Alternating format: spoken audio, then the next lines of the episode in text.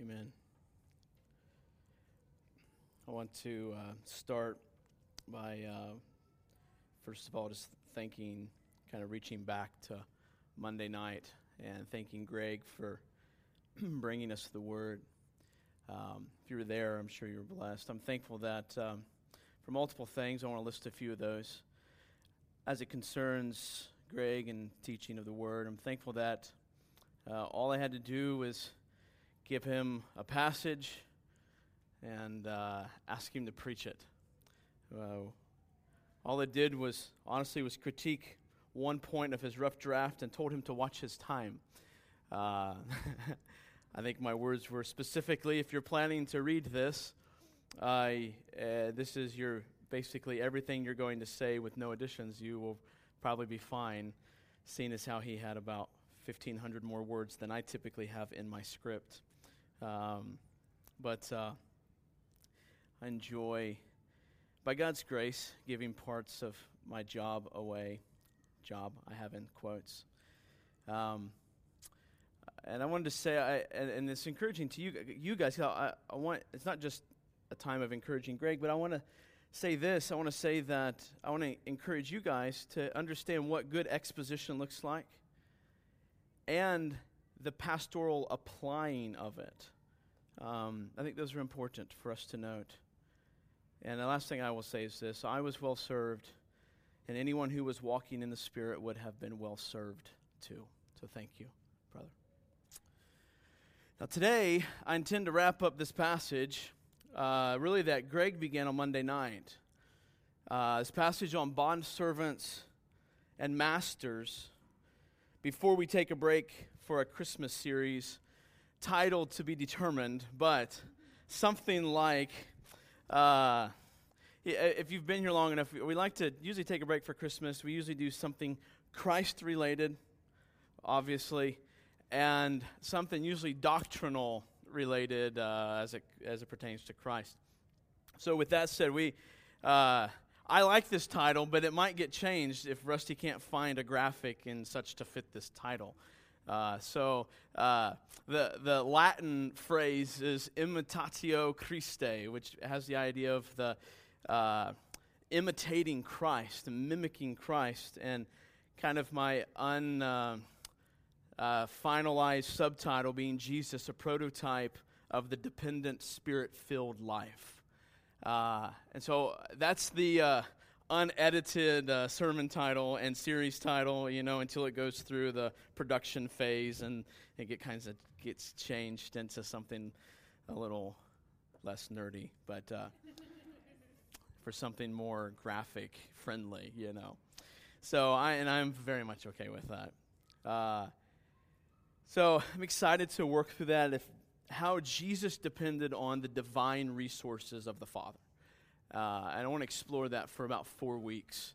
Uh, it'll be really a look at his humanity, but then particularly how he depended on the Spirit and the Father to persevere. So, with that said, I today I plan to not only wrap up the bond servants and masters passage here. If you noticed on Monday night, Greg did not preach verse 9 um, but I also plan to wrap up the entire section and series that we have been in now for a number of weeks. Not the book of Ephesians, just the household table. Okay, just the this five, uh, really verse twenty-one to six, verse nine. I want to kind of wrap all that together, but then also what I want to do is help set this passage in the context of all of Ephesians. And what I want to do is just kind of, I'm not going to do this the whole time, but I want to kind of take a string and kind of thread it from the beginning of Ephesians and to this point. But as I do this, I, I want to say that Rusty and I have been praying for this season of our church's life, um, particularly since January. Um, as God kind of laid this on our hearts, we knew where we were going to be in Ephesians. That's one of the reasons why we chose Ephesians, was for the season that we are concluding right now. Uh, it was one of the top reasons why we chose to go to Ephesians. But you know, as we thought back in January, one of the reasons why we've been praying so hard is because by God's grace and discernment, particularly through the scriptures, we knew and even warned you all, church, that this was going to be a tough season. And indeed, it has been. Anytime we press into Satan's pet projects, like God's good authority, and particularly authority in the home, we know that spiritual warfare will be lurking around every corner. We know it. But here's what we've discovered and are continuing to discover is that His grace is sufficient. It's sufficient for our calling, not just as elders, but as a church to be firm, steadfast, and steady on His foundation. See, this has been a hard topic, and it will continue to be a hard topic. As you, like, all we've done over the past couple months is just lay a foundation. For some of you, that means giving you the foundation for the first time. For others of you, it's, it's rebuilding the foundation, it's correcting some of the foundation that's been laid uh, that is wrong. But this is not a topic that we just leave behind. It's not just one to put in the closet. It's one that you will either enjoy the fruits of in the days ahead, or you will curl up in bitterness in the days ahead. That's the two courses you can choose. Paul says, as he begins to press in even further, I will reread for us what Greg preached, and then we will set in verse 9 for today.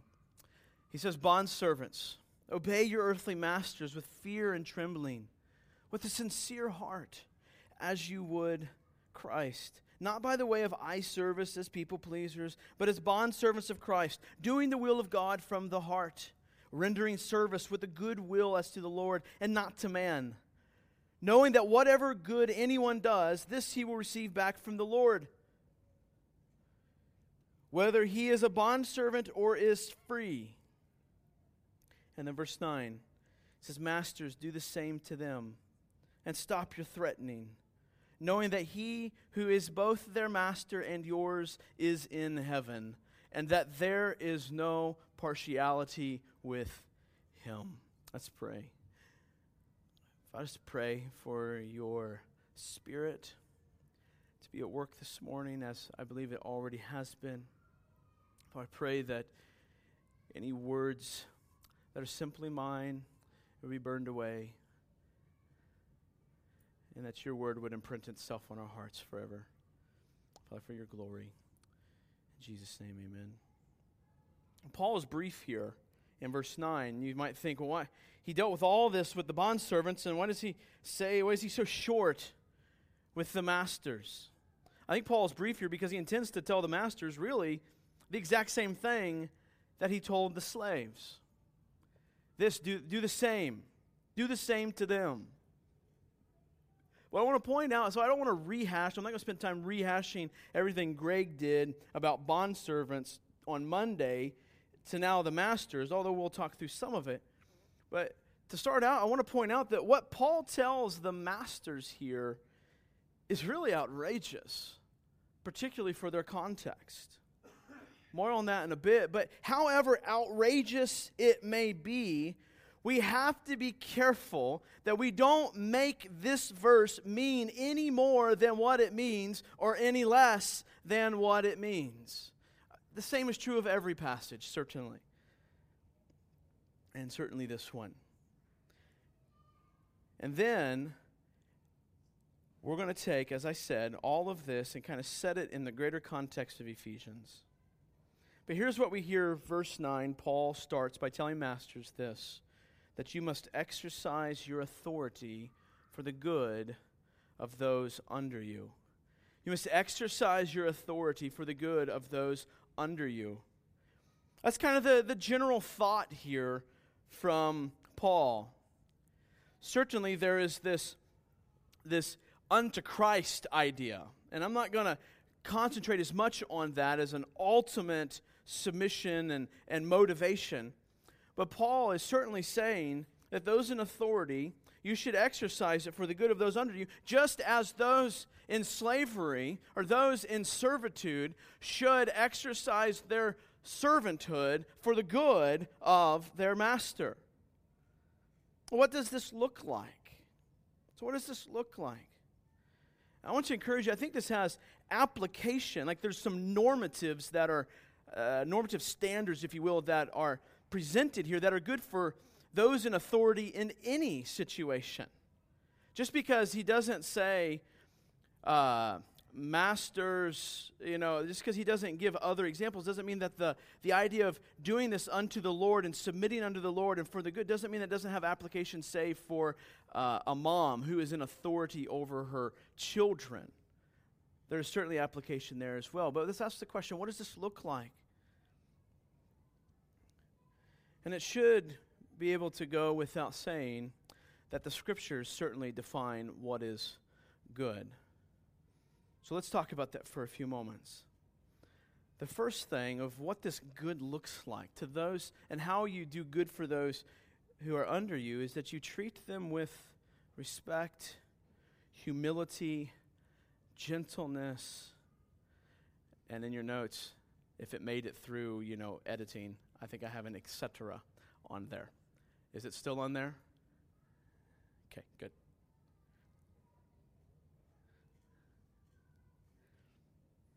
Treat them with respect, humility, gentleness. Verse 9 says, Masters, do the same to them. Paul, here's what Paul's doing Paul's underscoring the reciprocal nature of the relationship. What I mean by that is he is saying that the way they're to treat each other is the same. Now, now we're going to nuance this, okay, because we really need to if we're going to understand this rightly. Let me tell you what this does not mean, okay, so that we're, we're careful to get at what it actually means. This doesn't, Paul is not speaking to anything regarding the flattening of the authority structure. Paul is not talking about anything that would undermine authority in these relationships. Now, there's a small caveat to that we'll get to later. But for now, the relationship aspect, the, nature of the relationship is reciprocal, but the relationship, as one commentator said, is not symmetrical. Meaning the relationship roles are not the same, they're not symmetrical, they're not doing the same thing. They have different roles. But the way they relate to each other is similar. The way they, the attitude, if you will, and the way they relate is what he's talking about. So it's not that there is no longer authority in this situation. It's not that what the boss says goes out the window. This would be an example, I think, of making the text say more than what it says.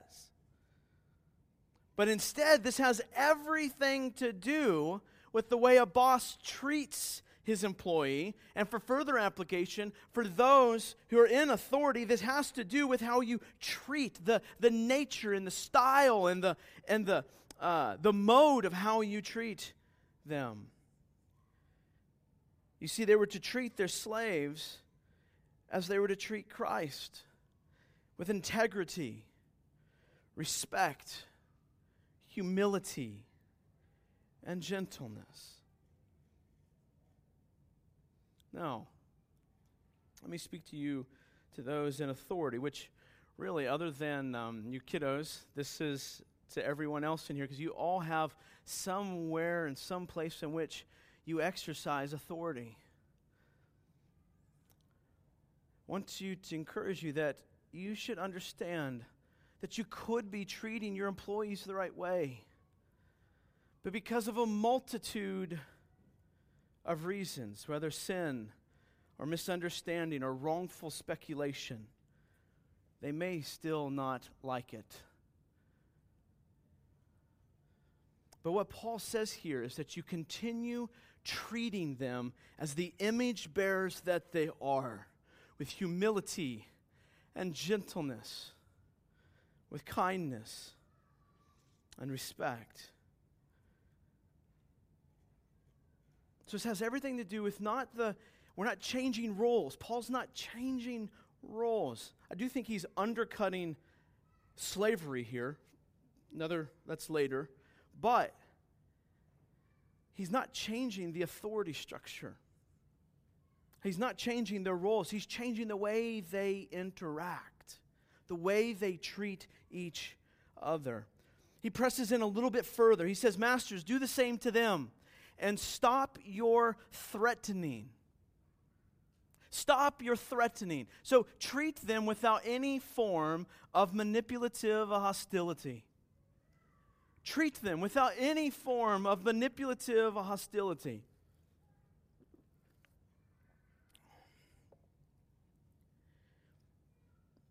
So let's talk about this for a second. Christian masters were to be different than other masters. Paul clearly here commands them to not even threaten violence, to not threaten it. You see, this was the primary means. If you study some cultural, some history here, this was the primary means of slave control in ancient times.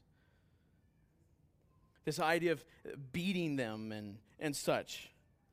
This is what Paul's concerned about here. Slaves were regularly beaten with the whip in Roman society. Listen, slaves could and regularly did receive from their masters the venting of their anger via various forms of physical abuse. So the master was just mad for whatever reason, whether related to the slave or not, and he could simply unleash his energy on his slave. And Paul's telling them, not only you're not allowed to do that, but you're not even allowed to threaten that. All forms of violence, and not even the threatening of it is okay. And I think with this command, this is where I think Paul is cutting the thread that was holding the institution of slavery together. Uh, Pastor Bryan Chapell said this with inspired wisdom Listen to this. The apostle enables the gospel to progress in a society that approves slavery while planting seeds for its destruction. I want you to see Paul's priority here. Paul's priority is the heart of the people involved. But he's also planting these seeds for its destruction what will its destruction be? It will ultimately be the change of hearts of those people involved on both sides. But he was telling the masters, back to this point, he was telling the masters to give up their threat of violence, that they were not allowed to do this. They were not allowed to, to manipulate them by hostile means. They were not allowed to use them for their own advantage. Now, let me address a misconception here. One commentator, Peter O'Brien, I'm going to quote him again a little bit later, says this An outcome of this right attitude and actions will be that masters will abandon the use of threats against their slaves.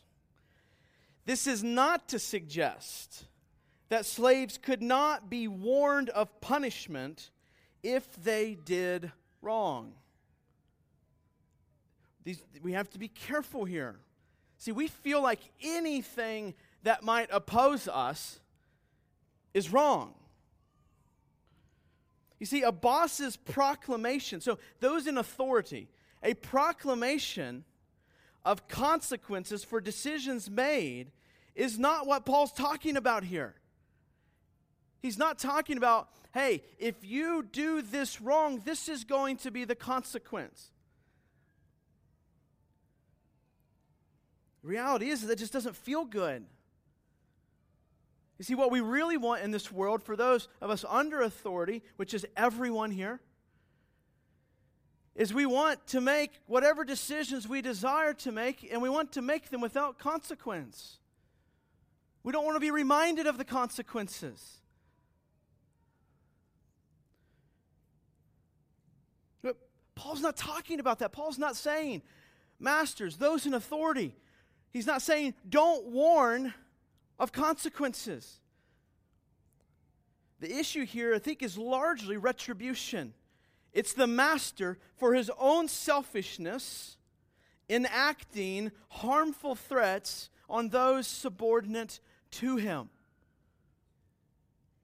For his own means, his own purpose, his own, because what's he supposed to do, right? What's Paul, what's the positive? Right? If, if we want to understand what's he mean by don't threaten them, what's, it, what's Paul concerned about, we can look at the other half and go, what's he telling them to do? He says, do the same, which we talked about is what? Treating them with dignity, humility, respect. None of that is treating them for selfish gain. So, just as the slaves were instructed to show respect, sincerity of heart, and goodwill, now masters are urged to treat them in a similar manner. So let me encourage you those in authority, whether that be mom, dad, boss, don't shy away from warning of consequences or even the administering of consequences. Don't shy away that just because of the response of those under your authority. Because you are accountable to a greater authority than both of you. However, you have no right to threaten harm to them for the sake of yourself, for revenge, for retribution. Instead, Paul is telling you to exercise your authority for the good of others because Christ is the master of all. He's the master. This, you go, okay, yeah, I get it. He's the master of all. We should obey him. No, no, there's actually implications for the relationship in which Paul is saying, like the relational aspects here that are that are impacted because Christ is master of all. So that's what we're going to explore very briefly. That's really the key here. Your authority, wherever you're at, your authority should be exercised for their good, as we talked about before. This is after all, God's authoritative care. God intends to care for all of us through his authoritative structures.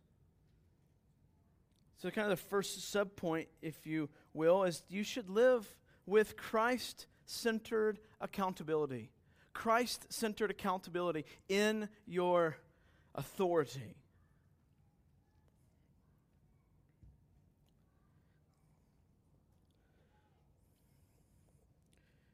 A lot of times the elders are asked, well, who are you accountable to?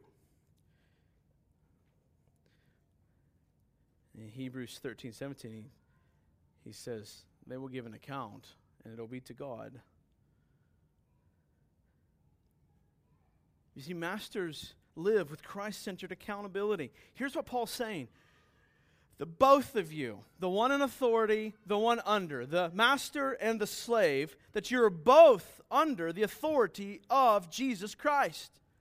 The problem is that we're always looking to remove ourselves from accountability at every turn.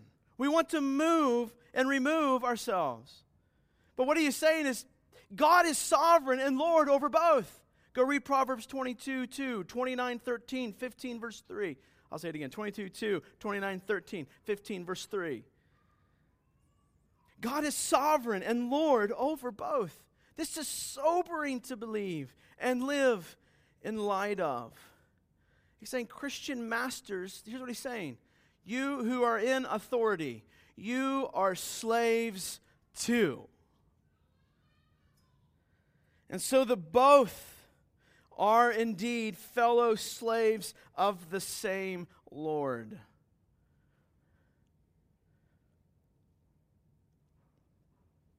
He says that basically that masters too will render an account on the final day to this heavenly Lord for all that they have done or not done. So live with Christ centered accountability. Second, God's justice shows no partiality. God's justice shows no partiality. He says this, and that there is no partiality with him. Here's, here's, part, here's kind of the big implication, if you will, is that the, all of these principles shorten the distance between the slave and the master, the relational distance between those in authority and those under. It doesn't remove the authority, but it shortens the distance. You see, the higher social status that masters have will give them no advantage whatsoever before the throne of God. God cannot be influenced by appearances. No special deals can be made with Him. Listen, this should be great encouragement for those who spend much of their life in positions, like particularly like via work and such, where you're in authority under someone else. Particularly if that person's not a follower of Jesus. The fact is, is that God is still their master, whether they are living as a slave to Him or not. And so his higher social status in the workplace will not earn him any favor with God, any partiality with God. So who can you trust at your workplace when you're being mistreated by your boss? God. I'm not saying that there's never a time that you should leave. I'm saying, where's your hope at in the midst? That's the issue. Because if your hope is just in removing your boss, you're going to find the same reminder that you placed your hope in the wrong thing in whatever situation you find yourself in next. Because God is kind and gracious to do such. You see what Paul is saying with this no partiality statement is that we are all united with one another in our rebellion against God. Look back to Ephesians 2. Whether you're redeemed or not, we're all united because of our rebellion against God. And we're also united in the opportunity to become newly created human beings through faith in the gospel of Jesus Christ. Again, back to Ephesians chapter 2.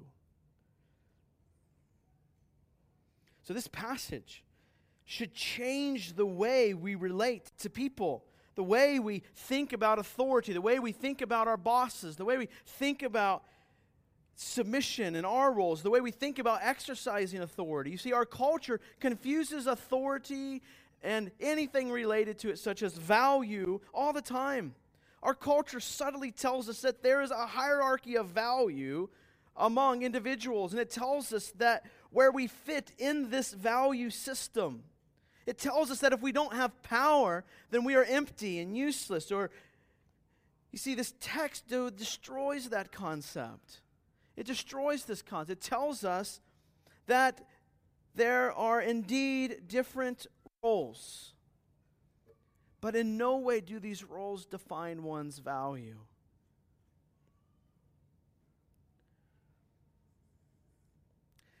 See, the driving principle for those in authority is that they must use their authority for the good of those under them as unto Christ.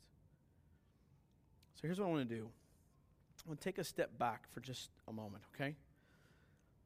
If I was a normal preacher, that would probably be like the end of that uh, section.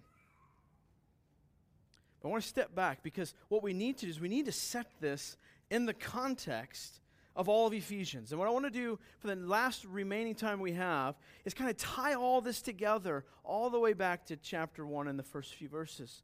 So let me ask you a few questions. Is Paul simply telling us to submit to our master's leaders in a way that honors Jesus out of right worship of our Savior. I mean, that's, that's what Greg basically preached on Monday night. Agree? Absolutely. Is Paul saying that? Yes. But is that all Paul's saying? No. Now, now, listen, Greg was just preaching this passage. Right now, what I'm doing is I'm setting this passage in the greater context. Okay? So is he telling us that? Yes. But is that all he's telling us? Is he simply telling us to treat our subordinates in a way that honors Jesus out of right worship for our Savior? He is saying that. But is that all he's saying?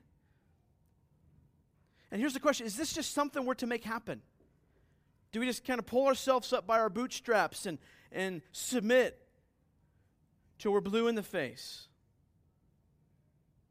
No, this is part of a much bigger picture. I want to walk you back through some of Ephesians. I want to this this verse struck or this quote struck me from Dr. O'Brien. He said this.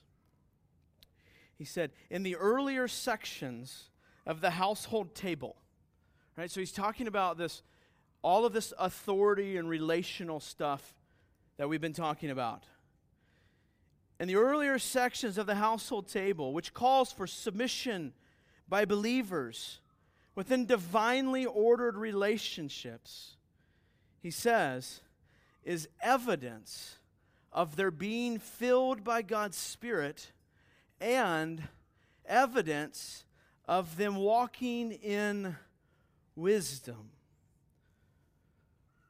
So, what we're going to do is we're going to walk a few verses back, and eventually we're going to land in a few minutes at the beginning of chapter 1. But for now, submission by believers, also, right now I'm referring to all of this section. All by believers within divinely ordered relationships is the fruit of God's salvific work in bringing about our faithfulness. So I want to walk this back. So you're going to have to hang with me and kind of help me. Uh, we're trying to tie the string around this entire thing. So if you go back with me just a little bit, if you have your Bibles, I encourage you to chapter 4, verse 17. Chapter 4, verse 17 kind of begins this new talking of what does it look like to walk in light of chapters 1, 2, and 3. What does this look like? So he's saying that all of these great gospel truths have profound implications and applications for your life. What does this look like? So he begins this journey of what it means to live in light of chapters 1, 2, and 3 what it means for those who by faith believe God's electing, regenerating, and securing work. If I could summarize chapters 1, 2, and 3. And then, by the time we get to the middle of chapter 5, after talking a whole lot about what this looks like, now Paul begins to talk about how this belief, chapters 1, 2, and 3, will look in the context of divinely ordered relationships.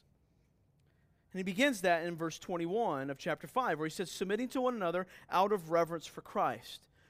Now, just, I, I don't have time to jump into all this, but we talked about how this is kind of like a, a summary statement.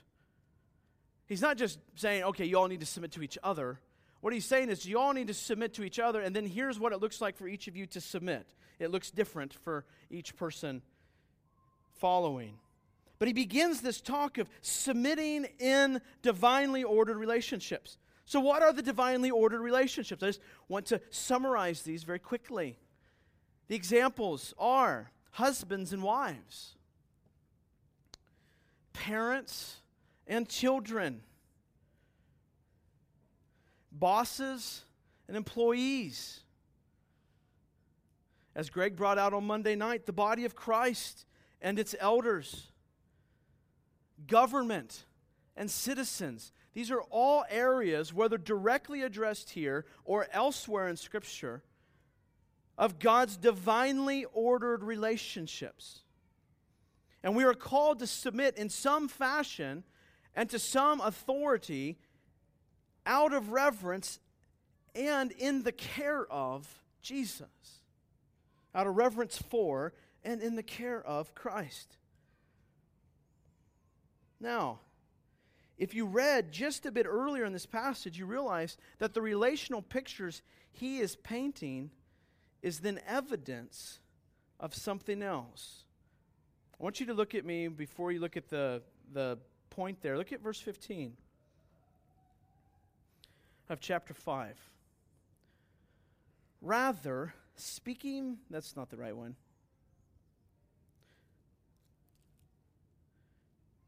Yeah, there we go. Chapter 5, verse 15. Look carefully then how you walk, not as unwise, but as wise. So Paul, so so here, here's here's what I want you to see. In verse 21, he talks about the submitting to one another out of reverence. Just a few verses before that, he is saying that look carefully then how you walk, not as unwise, but as wise. And then he's going to talk about what that looks like. So, the first point I would encourage you with today as we kind of tie the string back to the beginning is that submission within divinely ordered relationships is evidence of walking in wisdom. It's evidence of walking in wisdom. Verse 15, again, look carefully then how you walk, not as unwise, but as wise. And again, and then what follows is what that looks like. So let me give a few comments here. Someone who is relating well, submitting well, exercising authority with well within submission to greater authority is someone who is, according to Paul, if you don't like this, it's right there. Is someone who is looking carefully at their walk. Someone who's relating well, submitting well, exercising authority within submission to greater authority well. This is someone who's looking carefully at their walk. This is someone who is walking in wisdom. This is a person who understands God's gracious authoritative care being given to them through his sovereignly placed authorities. This is a person who knows they are needy and in desperate need of God's protection. This is a person who knows that pride driven autonomy leads ultimately to separation from God. This is a wise person, not man's wisdom but God's wisdom. You see, to the world, this doesn't make sense.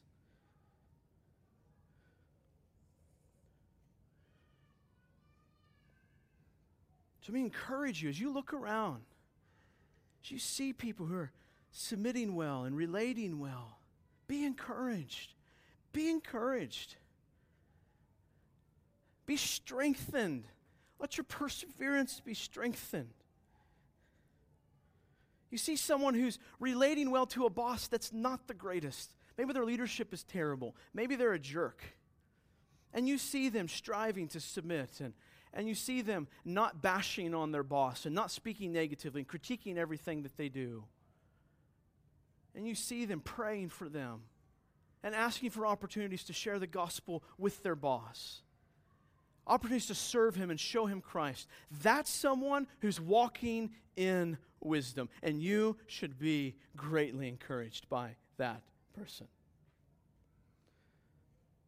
So let me speak to you, that, since we, particularly since we have younger children in here. Those of you who are younger and still living at home, God intends to care for you through the authority of your parents.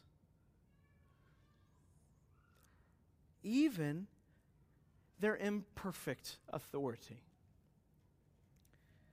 And your obedience is evidence of walking in wisdom, being wise. So, submission within these divinely ordered relationships is evidence of walking in wisdom. Second of all, submission within divinely ordered relationships is also evidence of being filled by God's Spirit. Again, three verses later, in verse 18. And do not get drunk with wine, for that is debauchery, but be debauchery, whatever it is. There's my funny for the day. But be filled, what's he say? Be filled with the Spirit. Again, be filled with the Spirit. And he's going to talk about what does that look like? That's not just be filled with the Spirit and we can, we can kind of assign whatever attachment and description and adjectives to that that we want to. No, it looks like this. Again, someone who is relating well, submitting well, exercising authority well within submission to greater authority is someone who is, as Paul says here, filled by God's Spirit. This is someone who trusts God and His plan, His sovereignty. This is someone who has the fruit of the Spirit in the realm of these relationships. Galatians 5 22 through 23, he says, But the fruit of the Spirit is love, joy, peace, patience, kindness, goodness, faithfulness, gentleness, self control. Against such things there is no law. You see, why is this the case? Why would the Spirit of God be connected with submission under the authoritative care of God? Why would that be the case? Because the Spirit knows and trusts and rests within God's divinely ordered relationships. He knows nothing else but that. He's done it for all of eternity. He knows that the only safe place is for him in God's care. So, wives, husbands, employees, employers, even, what does your submission to Christ in the scriptures look like? I mean, all the scriptures, not just the ones you like. Is it evidence of a spirit filled life.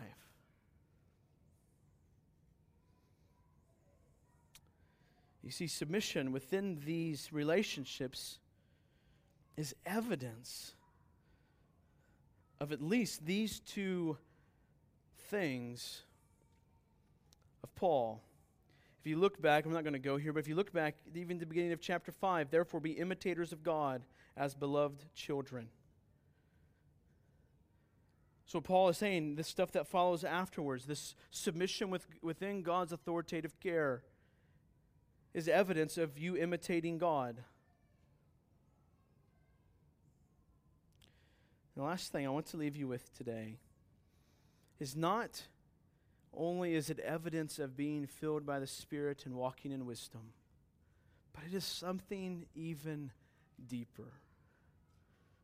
Your submission within divinely ordered relationships is ultimately birthed from faith in God's authoritative care, specifically his care over your very salvation. Over your salvation. So, what do you mean? What do you mean? You see, your salvation is who's choosing. It's God's. It's God's. Ephesians 1 4 says what? Even as he chose us in him before the foundation of the world, that we should be holy and blameless before him. In love, it's not going to be on the screen, but in love, he predestined us for adoption as sons through Jesus Christ according to the purpose of his will. Let me ask you, whose will? Whose will was this? God's. It's God's will, it's God's authority. Who chose? God chose. It's His authority. Do you see His authority here being exercised for your good? For your care? Do you see the realignment of your position that happens here in verse 4, where you go from a rebel to a son?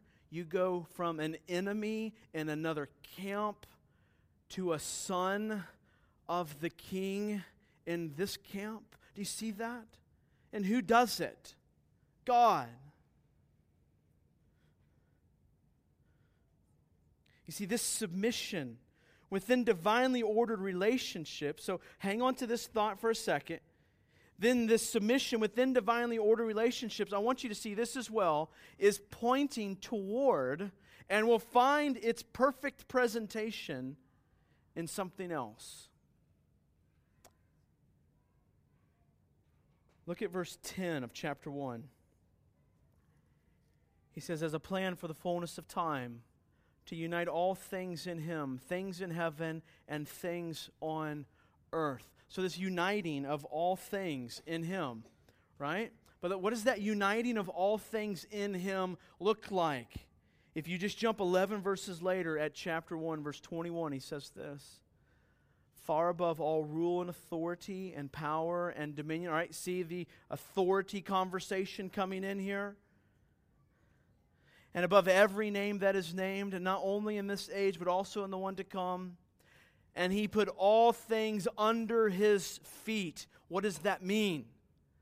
Authority, submission.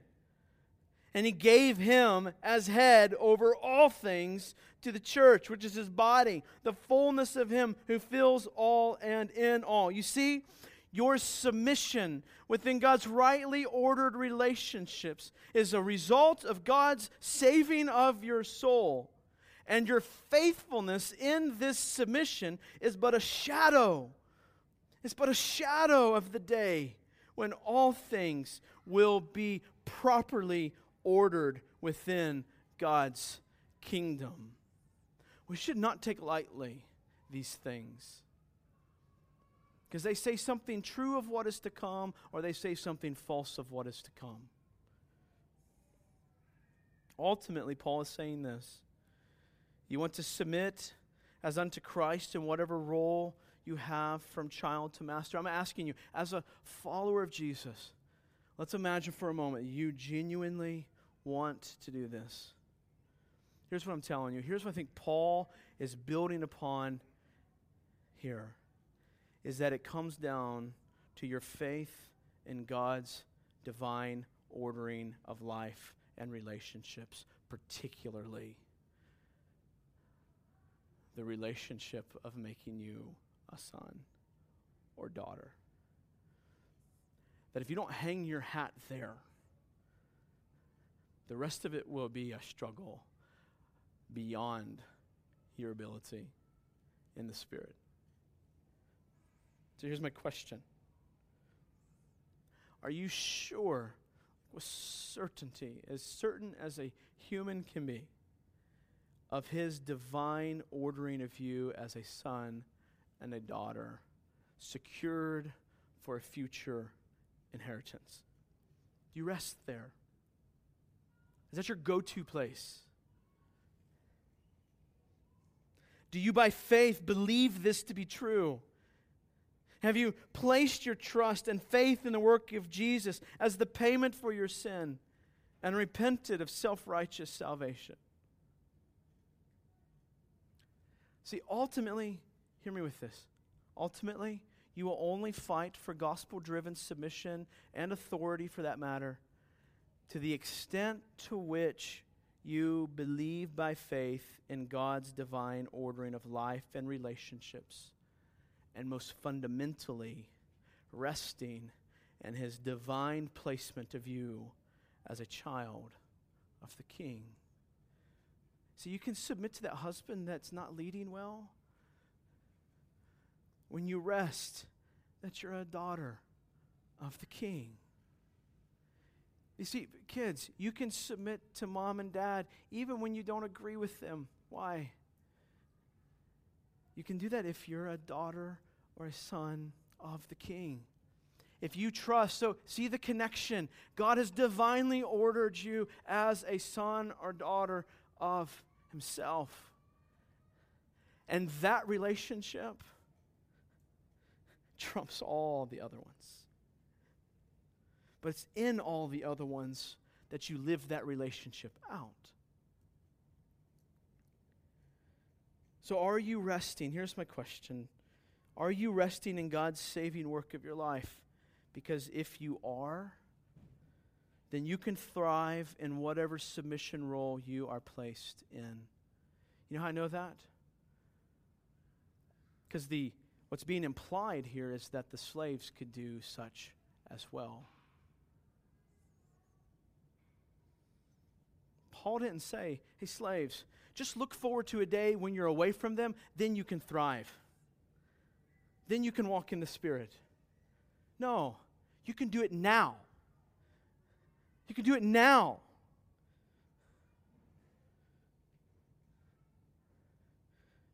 Listen, this is how powerful. This you got to hear me. This is how powerful faith in God's electing and saving power is. This is how powerful it is that it could even set a slave free. This is how radical it is to abandon faith in all else and rest in the blood of Jesus, that even a slave could be free. You see, it takes your mind from whatever temporary ills of today and places your eyes on the hope of glory in the face of Jesus Christ. So if you're having a hard time living well within God's divinely ordered relationships, I think on the authority of Ephesians, I would encourage you to do this. Ask God to give you faith in His saving work and His divine ordering of you as a child. And maybe the reality is, is that you're not. Maybe that's why you have such a hard time grasping that and resting there. Or maybe you are and you've been blinded for other things. But I would point you back to the gospel of Jesus Christ. That He has divinely placed you as a son or daughter under ultimately His authoritative care. And ask Him to help you rest there. You can rest in God's authoritative care and the means by which He has chosen to exercise it over your life if you live by faith in the gospel work of God in rescuing you and placing you within His authoritative care as a son or daughter of the King. Let's pray. Father God, I pray that what our hearts hear today, what our hearts take away, is that we need your gospel to rescue us. We need your gospel to redeem us. We need your gospel to help us think rightly. We need your gospel to help us rest.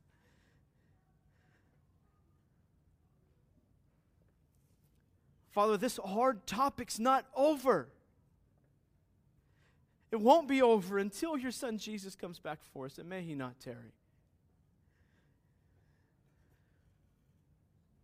And if anything, more difficult days may lie ahead.